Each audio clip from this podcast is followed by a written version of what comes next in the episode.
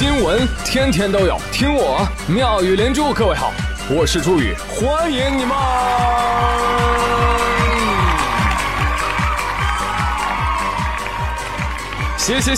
谢谢各位的收听啦！热闹的元宵过完了，相信大家在过年期间的朋友圈摄影大赛中啊，也看到了不少今年的生肖小猪的形象。我是佩奇。提起猪呢，知名度最高的那一定是《西游记》当中的猪八戒了。人称二师兄嘛，好吃好色，自带喜感，为我们提供了无数的笑料。在猪年啊，猪也成了大家的吉祥物。那有人呢喜欢它肥肥满满，吃得饱，睡得香；有人喜欢它可以做成各种各样好吃的菜肴，就连小朋友们的存钱罐也大都是猪的造型。那看到自己今年正当红，这不还有一头二师兄就坐不住了。你们人类聊我们，还有我们了解自己不成啊？哎，所以一怒之下呀，投来了稿件，讲述他们一族与人类的不解渊源。文稿题目：我们与人类的不解之缘。作者：一只精致的小猪猪。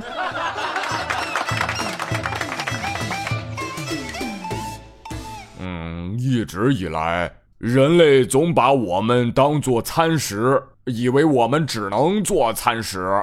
我承认啊，我们的肉质的确很美味，但是我们对于人类的作用远不止于此。换句话来说，如果没有我们，人类也许会退后好多年，也不为过。哟，口气有点大啊，我们接着读。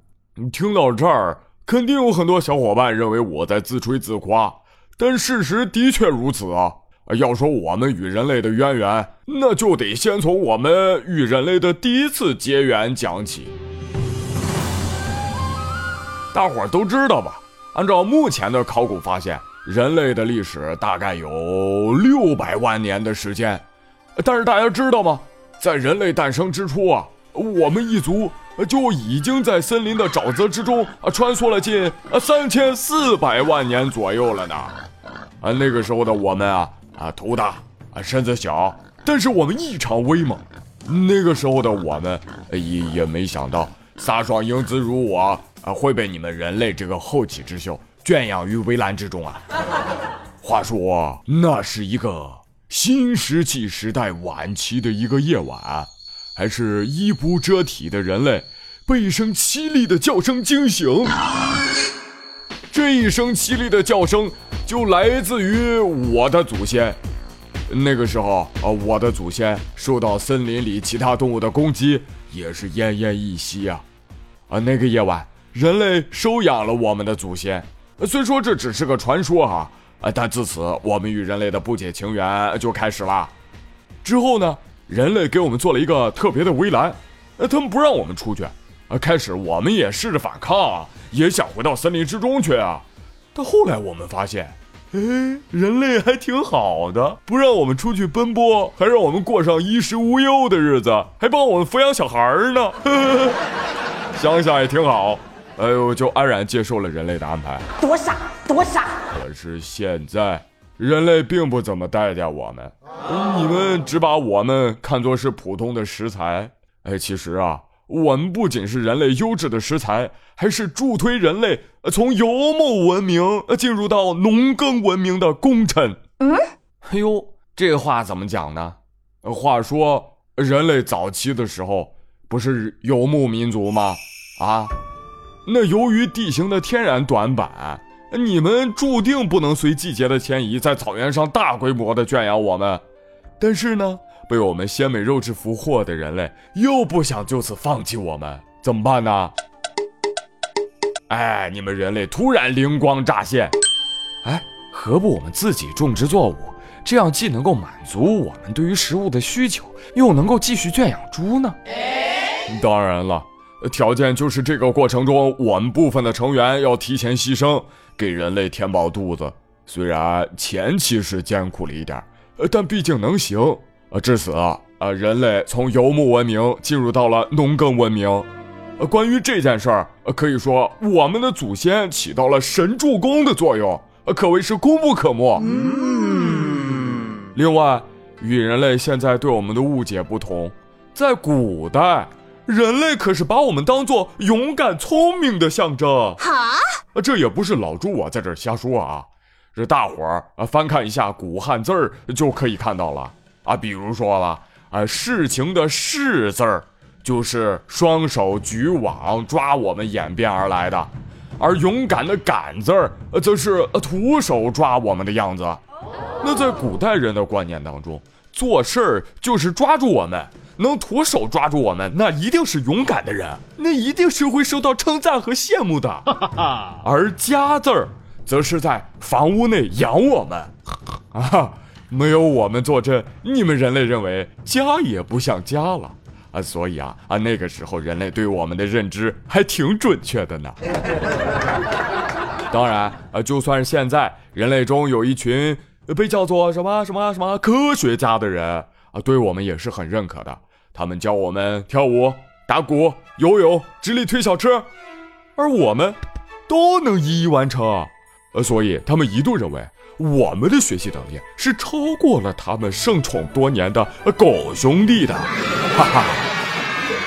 那不仅如此，在古代我们还是财富和神话的象征，比如说在唐代民间，人们会在特殊的节日贴上我们形状的窗花，寓意着招财进宝。很多古人运用的生活器具当中也都有我们的身影，这其中呢包括了装饰我们身体纹路的陶钵，刻画着我们脸部形状的陶壶、陶罐等等。而在内蒙和辽宁的红山文化中，人类更是结合了我们的头部还有蛇大哥的身子，用玉石加工出了一种寓意着神权的饰品，玉龙珠。玉猪龙。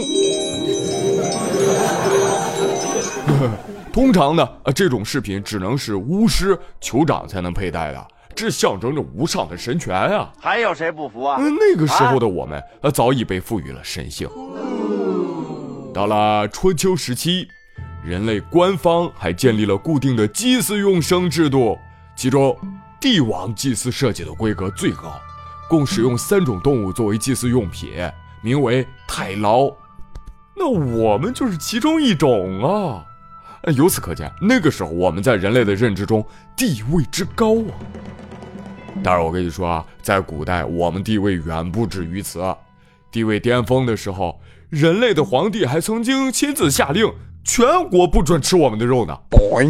这是因为明武宗正德年间，人类的朱厚照皇帝他姓朱啊，还属猪呢，所以他认为这个猪啊和他的姓朱发音相同，吃我们猪那就是对他的大不敬。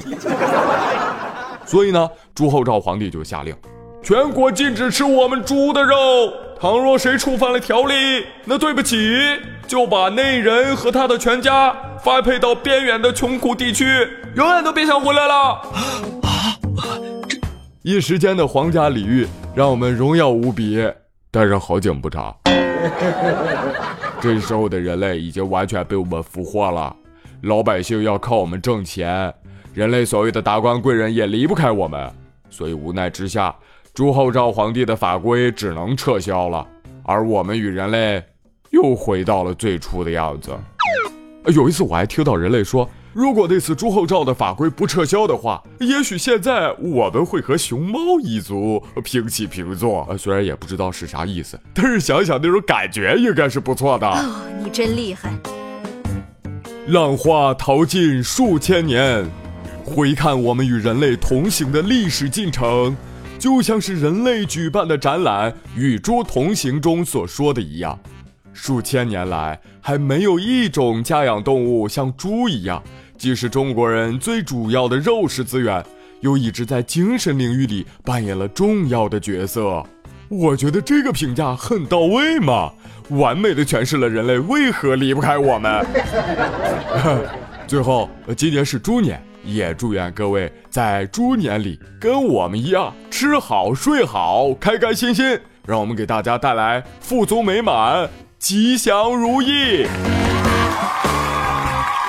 好了好了好了，来自二师兄的自述呢讲完了啊，听完二师兄的自述，对二师兄肃然起敬，然后思考今天是吃红烧狮子头还是吃猪肉炖粉条呢？好了，今天的节目就到这儿了啊。那本期的互动话题呢，就是一起来聊聊你知道的那些关于二师兄的故事。欢迎各位在节目的下方和我们留言分享咯，下期再会。